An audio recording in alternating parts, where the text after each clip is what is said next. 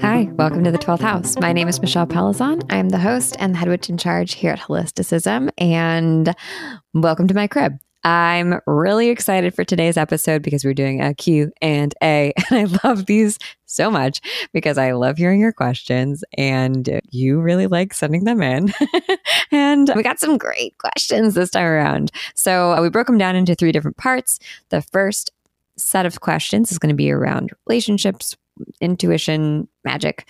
The next set of questions is going to be around intuitive business. And then the final round of questions will be sort of a grab bag, if you will. So let's just get into it. What do you say? All right. This first question is How do you intuitively choose between two things? Relationships, jobs, foods for dinner. Oh, this is a very good question. I don't know if I like exactly have an answer to. Really, really take anything I say with a grain of salt. These are just my experiences. And they are a type of answer, but they are certainly not the be all end all. Because, you know, what do I know? I'm a human having experience just like you. So, how do I choose between two things intuitively? Okay. In my experience, usually the big things come out in the wash. Like if I'm supposed to be somewhere, if I'm destined to be with if something is supposed to happen, and I found this from looking in the records, which is why I can like I feel really confident in being able to say this for myself. But in the records, when in the Akashic records, so when we open someone's Akashic record, usually we get sort of this like mile high perspective of like a bunch of different routes they could take and the outcomes those routes will take them on. And often there are certain routes, many routes that lead to like basically the same outcome. So I kind of feel like if it's supposed to happen most of the time, um, and you stay like marginally on the path and true to yourself, then you'll get to where you're supposed to go. Anyways, that's just me. But you know, a big thing that really prevents prevented me in the past from listening to my intuition and trusting that well was not really having access to the Akashic records or being able to see that like pretty consistently in other people. But the other thing that really prevented me from listening to my intuition when it was really calling out to me because I think most of the time our intuition is is like being pretty fucking clear and we're just really ignoring it. And like our body is always giving us signs and signals, right? And we're really good at ignoring them. And maybe you've gotten so used to ignoring your body or your needs or your whatever information that's coming in that you don't notice it until it's extreme. Most of the time I think our intuition is is pretty clear. And in the moments that it's not for me, it's usually because my fear of regret is like creeping up. And, you know, God bless my mother. She always said, I don't want you to have regrets. So, you know, it was, I don't want you to date because I don't want you to have regrets, or I don't want you to do XYZ thing because I don't want you to have regrets. And while I think that was really well intentioned, it gave me this like, this is not her fault, but it totally gave me a complex around re- regretting my decisions and being really scared to make the wrong choices. And when my intuition would tell me to do something, there would be this n- sort of nagging voice in the back of my head that would be like, but what if you regret it? But what if you miss out on something else? But what if this is like you rue the day that this happened? You know, the thing is, like, regret is inevitable. Even on the best day of your life, there's going to be like one thing, I guarantee you. You're like, well, I kind of regret that I picked the chicken over the salmon, but it was still a really good day. Or I wish I hadn't snapped at that person in my office, but other than that, it was a really good day. You know, it's not all a wash because I have one small, I don't know, piece of my life, moment in time that I wish I could turn back and I could do differently. And you got to just get comfortable living with regret and know that you are inevitably going to have regrets. In fact, you'll regret not making regretful decisions, right? Like I have regrets around high school and even my college experience because I was, you know, so scared to to make some choices that maybe would have gotten me in trouble. And I kind of regret that I didn't get in trouble. I regret not being a teenager and sowing my wild oats or something. So, anyways, I think that if you can get comfortable with the idea that, yeah, you're probably going to regret some things and that's fine. And that's part of living and it, you're going to survive and your life will still be good, even if you have regrets, that can help you with your intuition. Other thing that helps me when I'm trying to decide between two things, whether it's something as simple as like food, which by the way, like that's a really that can be for anyone who's recovering from an eating disorder or has disordered eating, that can be a really big big thing to learn is like how to intuitively eat, right? How to trust yourself and what you want in any given moment. And I remember when I first started practicing intuitive eating after basically my whole life of calorie counting, I was like, but what if I just want intuitively want a bagel like for every meal or ice cream for every meal? What's going to happen, right? And this was, of course, me so many years ago with such disordered eating and totally problematic thinking around weight. But eventually, like your intuition when you really listen to it steers you in the right direction. It like writes itself. And you learn how to trust your intuition. And so i think part of like being able to choose between two things is understanding and trusting your intuition and that it won't make like the quote unquote wrong decision for you what even is a wrong decision right? But when I'm really having a hard time choosing between two things, I'm if I'm truly like not able, my intuition isn't giving me shit. I try to just picture what my life would look like if I walked each of those outcomes differently. And I have a good example of this. When I met my now partner, um, I was in the middle of fundraising for my company. I met him at a dinner in downtown LA that I didn't want to go to, which was another sort of intuitive head of like, I got to go out. I just feel like I should go to this dinner, even though I'm not going to know anyone and I'm going to try and like leave after 30 minutes. Shout out to our friend Erica Berger, who introduced us and invited me to that dinner. And we hit it off at this dinner, and me and Ethan. And then he invited me out for coffee and kind of friend zoned me to be honest because I I was like we should get dinner and he was like how about coffee and I was like oh okay so I'm just a friend then and we had a great coffee date and then he basically was like, Well, I'm gone for the next two months because I'm going, you know, back to Boston and I'm going to be driving a car from Boston to California. It's going to take me a long time. So I guess it's been nice knowing you. And we continued to sort of talk. And a, two, a week or two later, he invited me to fly across the country. This guy that I really didn't know that well, and go to a wedding with him in upstate New York, like in the middle of nowhere. And I was at this really intense time in work where I was still pretty much working full time. I was freelancing, and that was helping to pay for holisticism. And I was fundraising from investors. And I was at a really important and sort of stressful time in holisticism's career. So I was working my ass off because every ounce, like every dollar I got paid was going back into holisticism and building holisticism. And I was also fundraising for the business. And a very influential founder who I will not mention her name, but she's a girl boss, reached out to me and invited me to her home to talk about investing and fundraising as another female founder. And it was a one on one thing. This opportunity kind of came out of nowhere. And it came up the same week that Ethan invited me to come fly across the country, sort of like on a whim. And I really wanted to go do both things. This girl boss said, Come to my house on Friday morning and we'll talk. And she lived like in the Hollywood Hills or something. And this was on Monday when I got this email. And so I was like, okay, cool. One, like, that's my small problem is that I'm supposed to be flying out to, you know, to the, to the East Coast on Thursday night at like midnight. Is there any way that we can either like meet early in the morning on Friday or meet on Thursday or maybe meet the next week. I really want to take this meeting, but I already have a flight scheduled. I'm happy to move the flight. Honestly, I should have just stood up for myself. But in this moment, I was like, beggars can't be choosers. And you know what? I didn't hear anything from her or her assistant. And then her assistant wrote back to me maybe on Wednesday night and was like, Yeah, we're still trying to figure out the best time for this. So just keep, we'll keep posted. I was like, Okay, like the deadline's kind of coming up. And Thursday morning rolls around. I haven't really heard from them. Poor Ethan. I call him and I'm like, So here's the deal. I don't know what I'm going to do. I think I, I have to stay because this is like a really important opportunity, but I really want to see you. I just, you know, I have to do my job. And he was totally understanding. And I just had this feeling inside of me that I needed to go visit this person and and see what was going to happen, even though he had really not given me like any signs or signals that he was into me, other than the fact that he invited me to a wedding across the country. That's a pretty good signal. But I didn't know him and I didn't know what was going to happen. And I really had almost zero expectation, but I just had this major pull. Like, I got to do this. Like, I have to choose a better story. And while both stories would be really cool, you know, going to this girl boss's house and sitting by her pool in the Hollywood Hills and talking about building a business would be sweet. So would meeting the love of my life and falling in love in some romantic weekend or, or that not happening and it go, going terribly wrong. That would also be like an amazing story. you know, that would be hilarious. Either way, this is going to be a good story. And you know, I didn't hear anything from this girl boss or her assistant by Thursday night.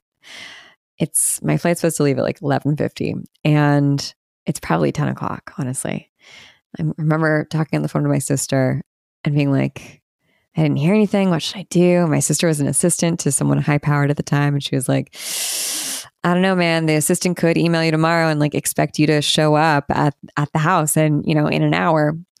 I was like, yeah, I just, I think that's rude. and uh, I think I'm going to go on the trip. I think I'm going to go. So I packed my suitcase really fast. I got my sister to come stay with my dog. God bless her. And barely made it to the airport. Barely made it on my flight. I think there was like 10 minutes to spare before they closed the gates. And, you know, one thing led to another. Now we're getting married in like two months. So that worked out. And I, I just I, I share it because it was one of those decisions that I feel like they're like sliding doors, right? My life could have gone in one direction if I decided not to go to that, or maybe another direction, right? Or maybe maybe I would have ended up with Ethan either way. But who knows, really? Probably would have ended up with him. Let's let's be honest. He's very charming. But I didn't actually hear from the girl boss investor until like almost a week after we were supposed to meet. And thank God I wasn't like sitting around waiting. And I'm just happy that I listened to my gut. And I think that, like, really, when push comes to shove, our intuition tells us when to go. And sometimes your intuition is is telling you not to act and to stay still. And there's nothing wrong with that either. So, anyways, moral of the story that was super long is to choose a better story. All right, next question. How can we navigate a no from the universe? How do we learn to listen for redirection? Ooh.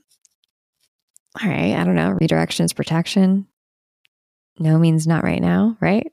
These are all the like trite sort of things that we say and I don't know, in the world when we don't get the news that we want. And I do believe that redirection is protection, like that a no is just protection from God or the universe or someone who's like, oh, sweet baby angel, no, that's not right for you.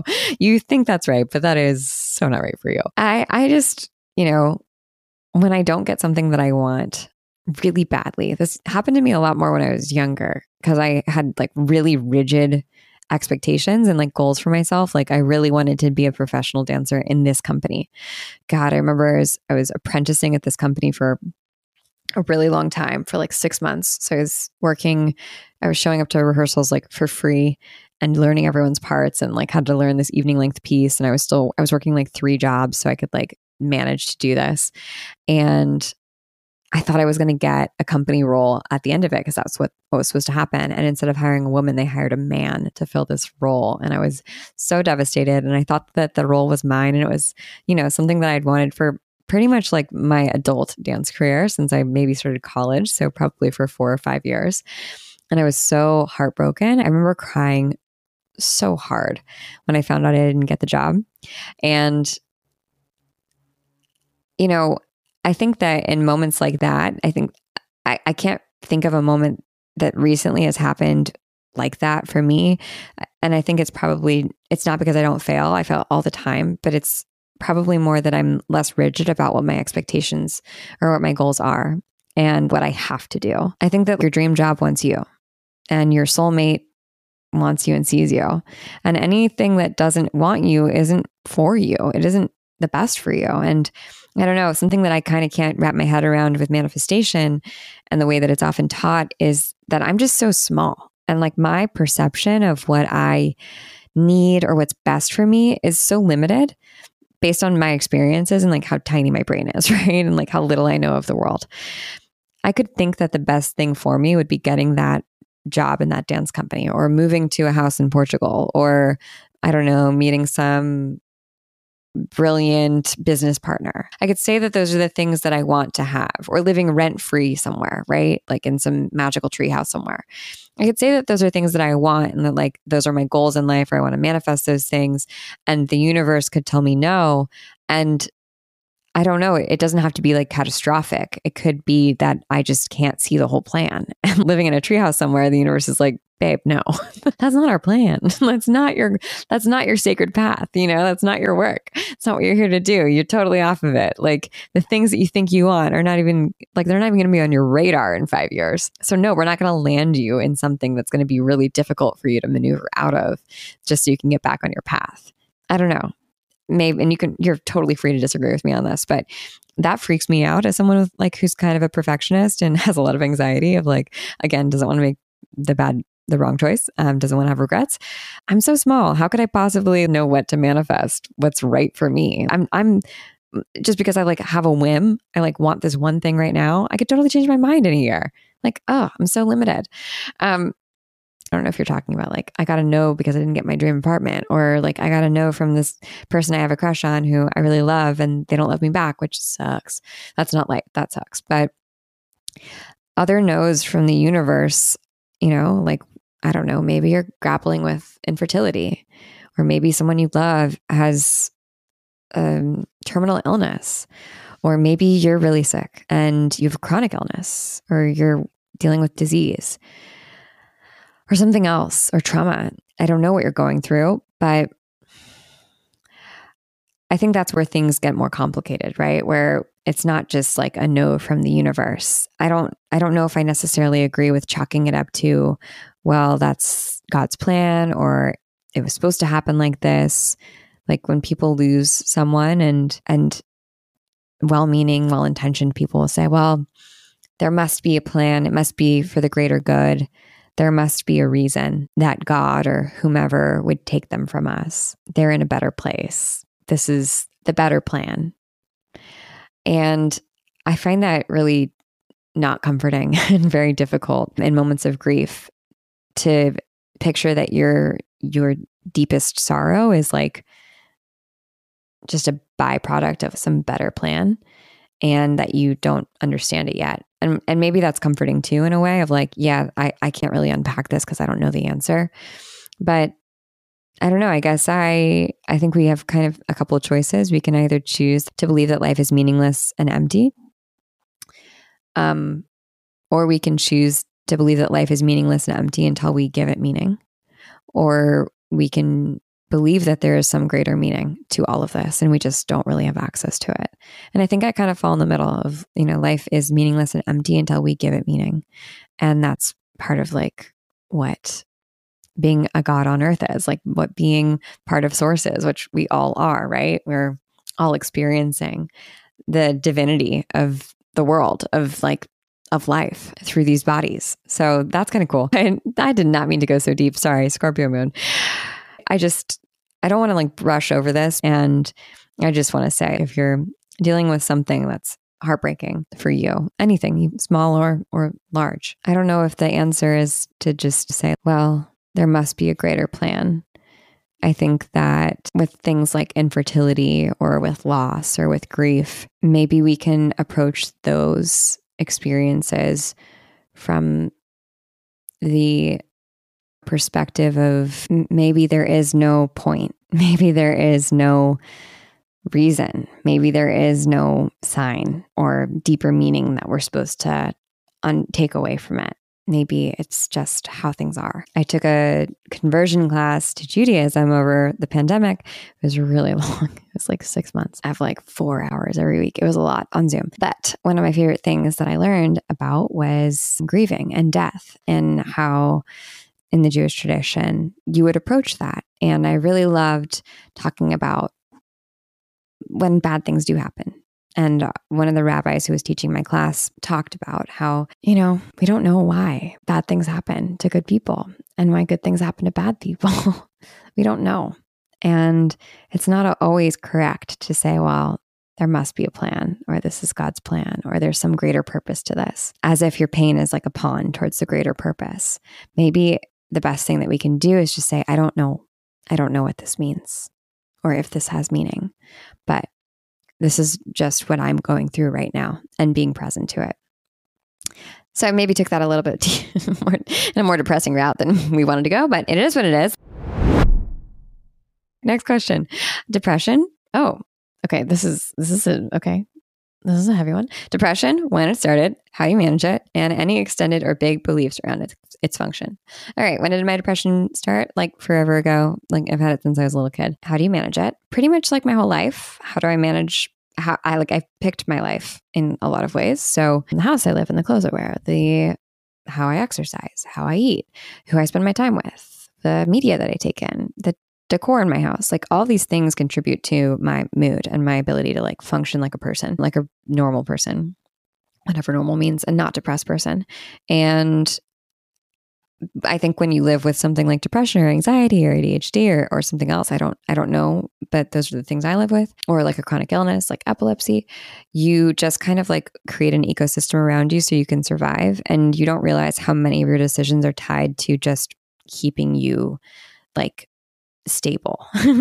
and how important so many of those decisions are that maybe other people might take for granted or that you take for granted until they're taken away from you. And then you're like, oh, fuck, that actually like really contributed to my well being. And I didn't even realize it because I'm so good at doing this for myself. So everything everything. And I notice my depression is worse when I go through like a somewhat traumatic experience or a really stressful experience. So my partner recently had a health scare and yeah, I would say my depression was kicking. And every time, every depressive episode, I'm re- I feel very lucky that I like kind of see that there are triggers for it as opposed to just waking up and all of a sudden feeling like that anvil of depression smacking you over the forehead, but out of nowhere. So usually I can kind of see it creeping up on me. And I'm really lucky that I, I can pay to go see a therapist who also can kind of call it out for me. Sometimes she needs to. And she says, like, oh, so you're depressed. I'm like, oh, right. There's that funny feeling again. Um, cool. But it's different every time. Every sort of depressive episode needs something different from me. And uh, it's like a moving target. So sometimes that means I got to change up when I'm eating or how I'm exercising or who I'm talking to or how I'm practicing my spirituality or something else, how I'm working. I mean, if I need to take time off.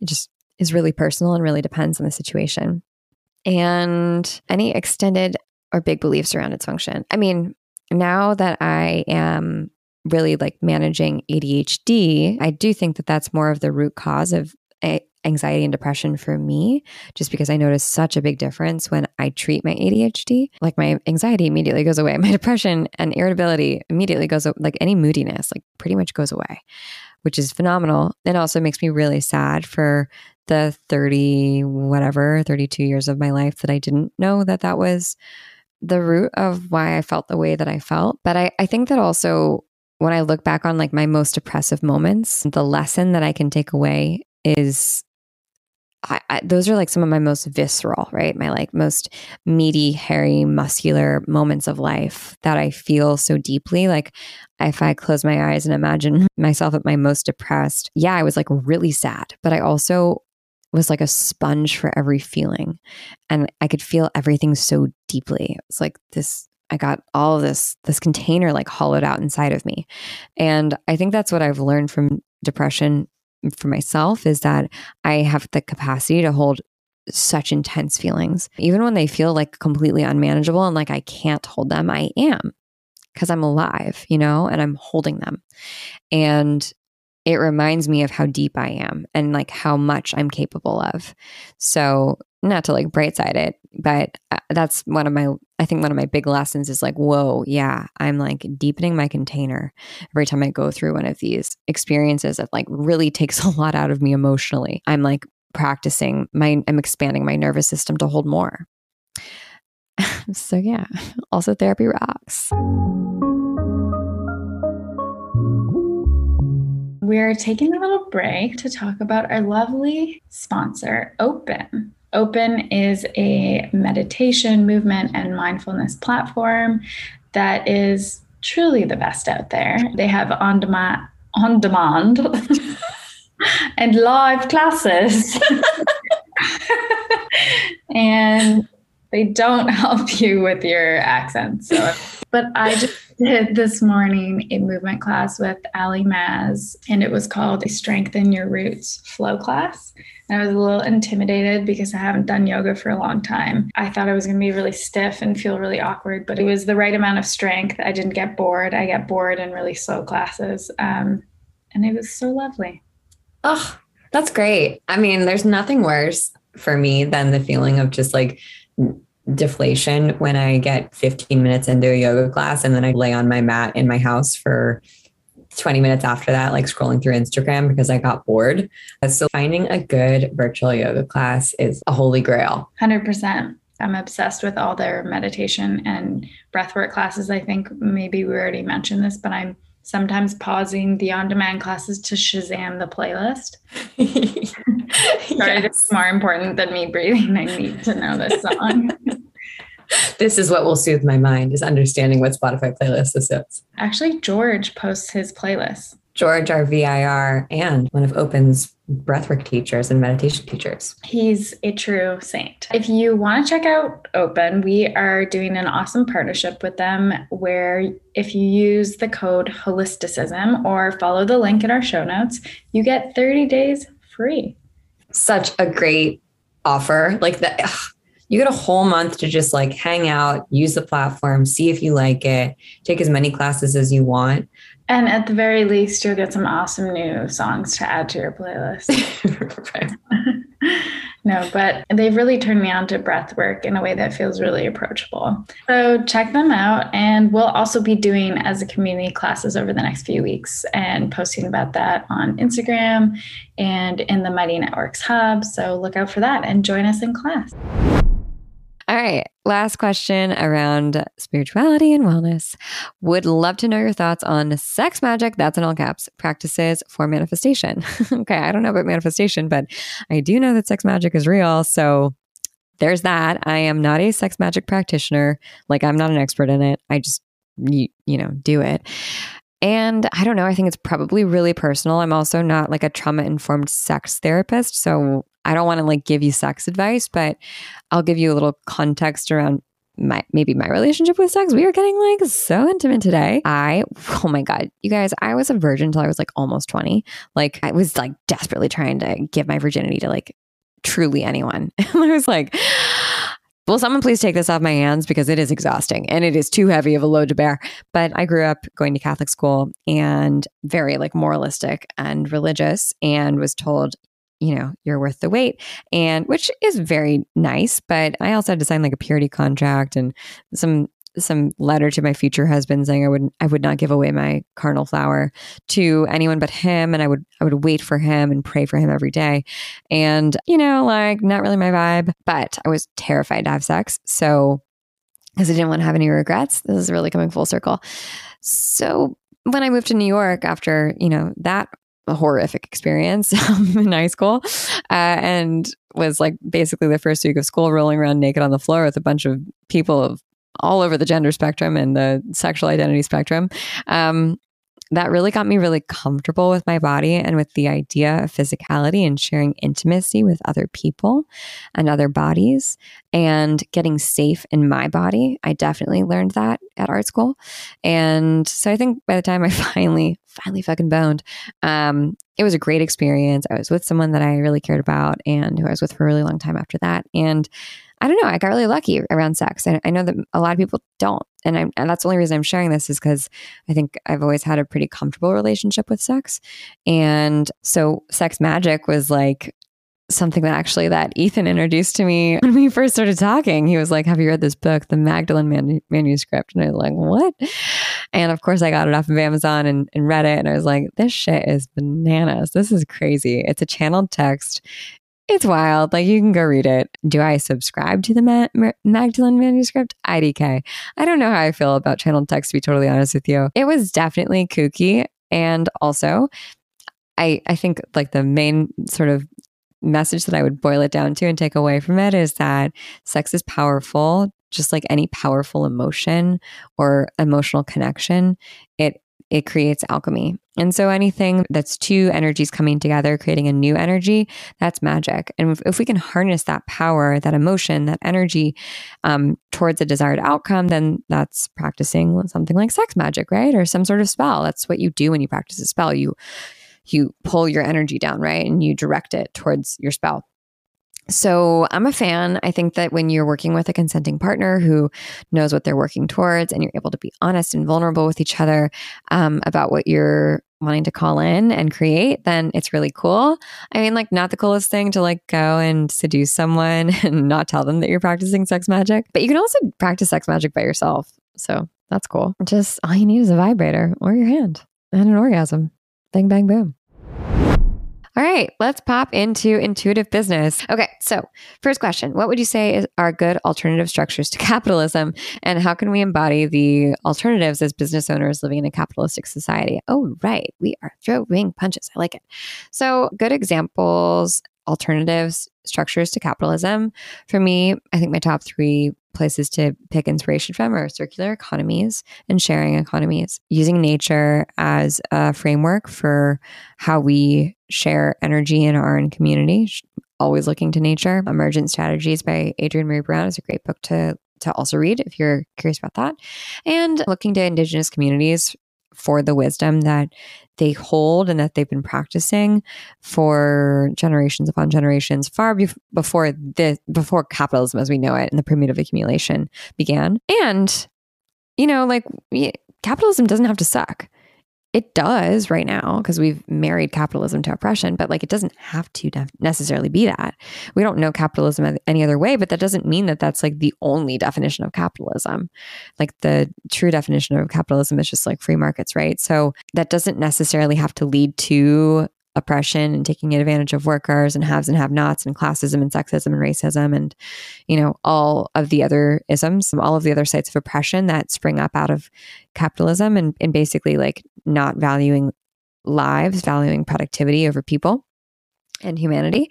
But it doesn't have to be that way. It just has become that. So we as business owners can choose to divest from the problematic aspects of capitalism that we don't agree with. We can be humanists right? If capitalism strips us of our humanity and our reminder of being human, then how can we we pour humanity back into the businesses that we run?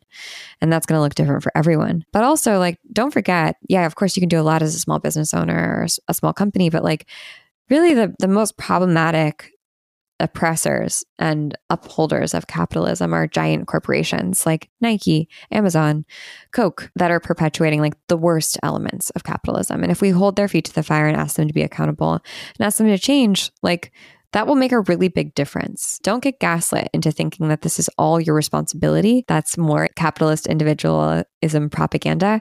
Yes, you can make a difference and you're important, but we also need to work together as a global community to tear down the problematic aspects of capitalism and to create new systems and structures that support everyone. All right, next question. I recently heard a white cis woman influencer say if you say you support women, you have to support all women. That's in all caps, even those who you disagree with. Context was about anti vax rhetoric, those who never remark on injustice, hashtag love and light, etc. Okay, I think this question was do is that true? Um, okay, I don't know. This makes no sense to me. that is one of the dumbest things I've ever heard. That's just illogical. Like, that's like saying, oh, you support women? Name all women. like, what? What are you talking about? You don't have to support anyone.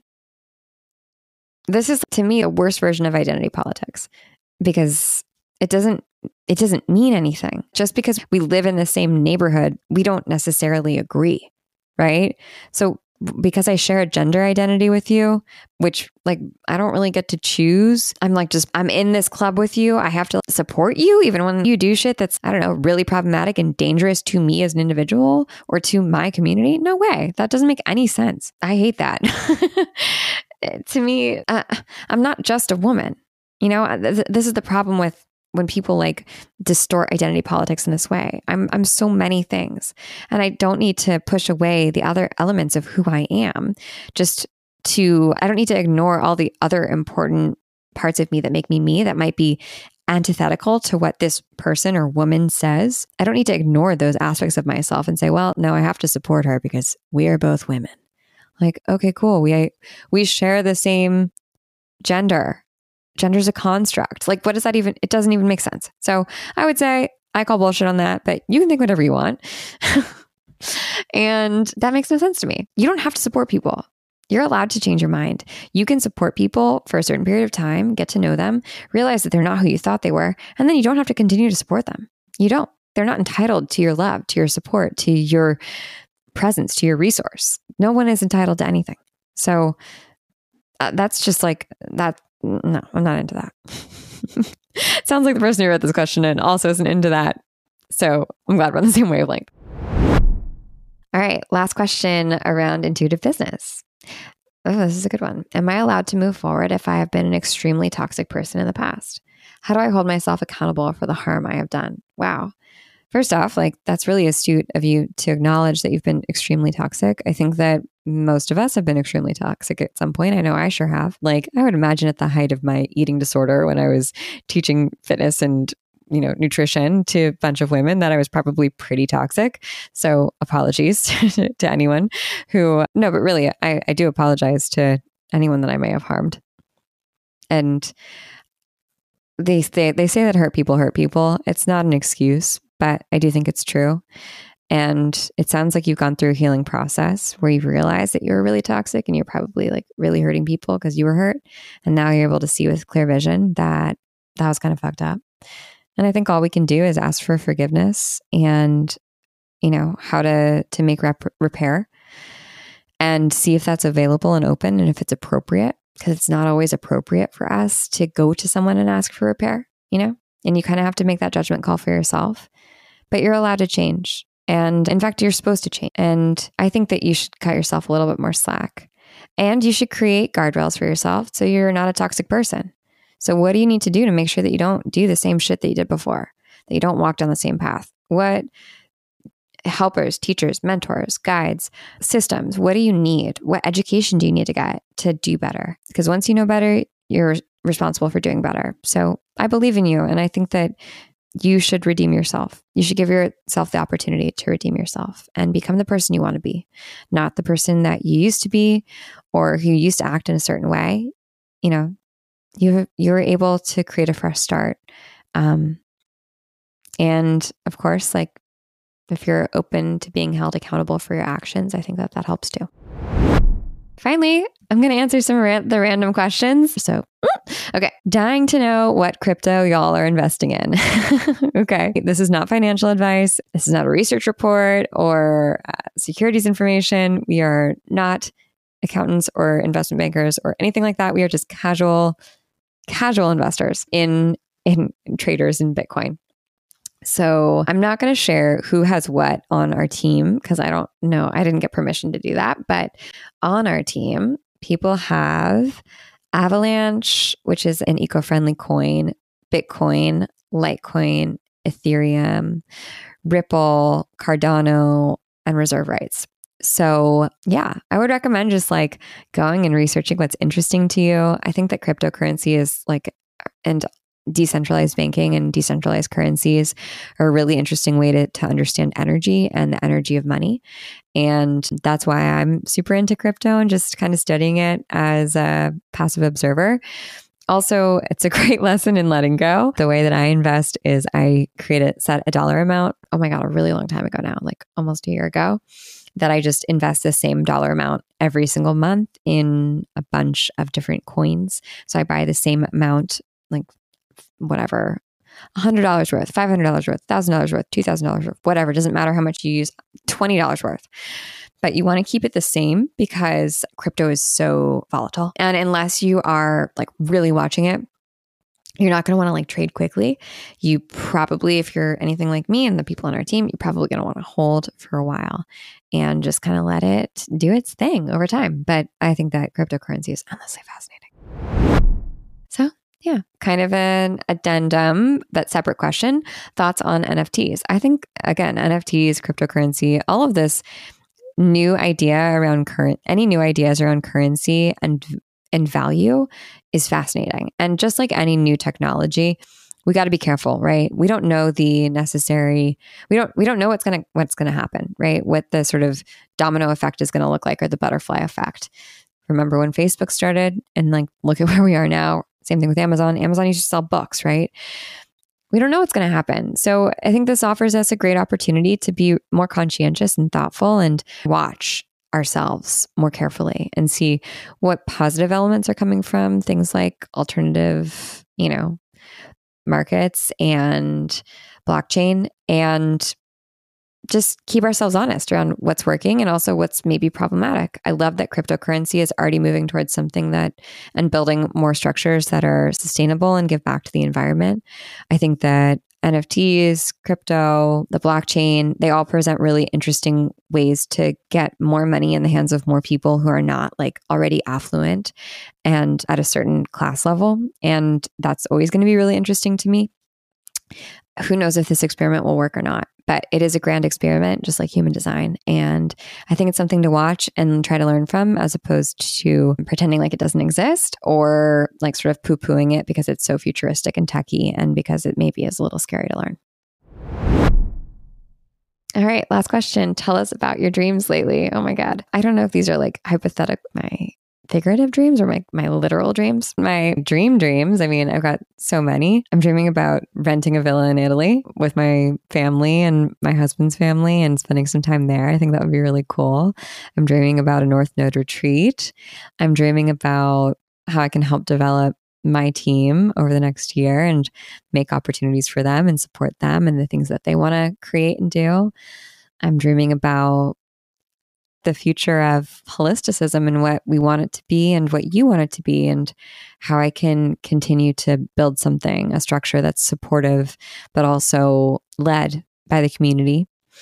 And I'm also, I've mentioned this a couple times in the podcast, but I'm dreaming about a year long maternity leave. I don't, I'm not pregnant and I don't know if I'm going to be able to get pregnant, but oh my God, I was working in our co working space this week and I heard this woman talking who's pregnant and she's like, Yeah, I'm to take like a week off and then I'm to like, get back to work. And I was just like, Whoa, that sucks. Like she was talking about it like she was excited and she like, that was what she wanted. And if that's what she wants, more power to her. But I just felt like, Oh my God, that makes me want to cry. Like, I don't want that. I love my job and I love my work. And also, like, I really want to, I want to open up the possibility that, like, maybe we can rest or like definitely we can rest and we can take time to nurture ourselves and heal ourselves and be present to the things that we want to be present to and and not lose out and not lose ground on another area of our lives. I, I don't know if that's like possible or if that's like a fever dream, but I think it's possible. And I want to like hold that vision for myself and for more people and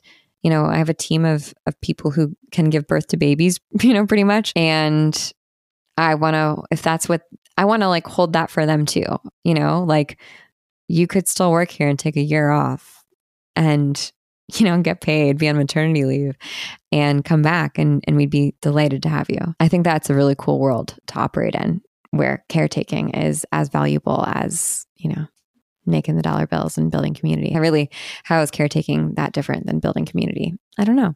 So those are some of my dreams. What are my other dreams? Oh, I'm reorganizing my bathroom.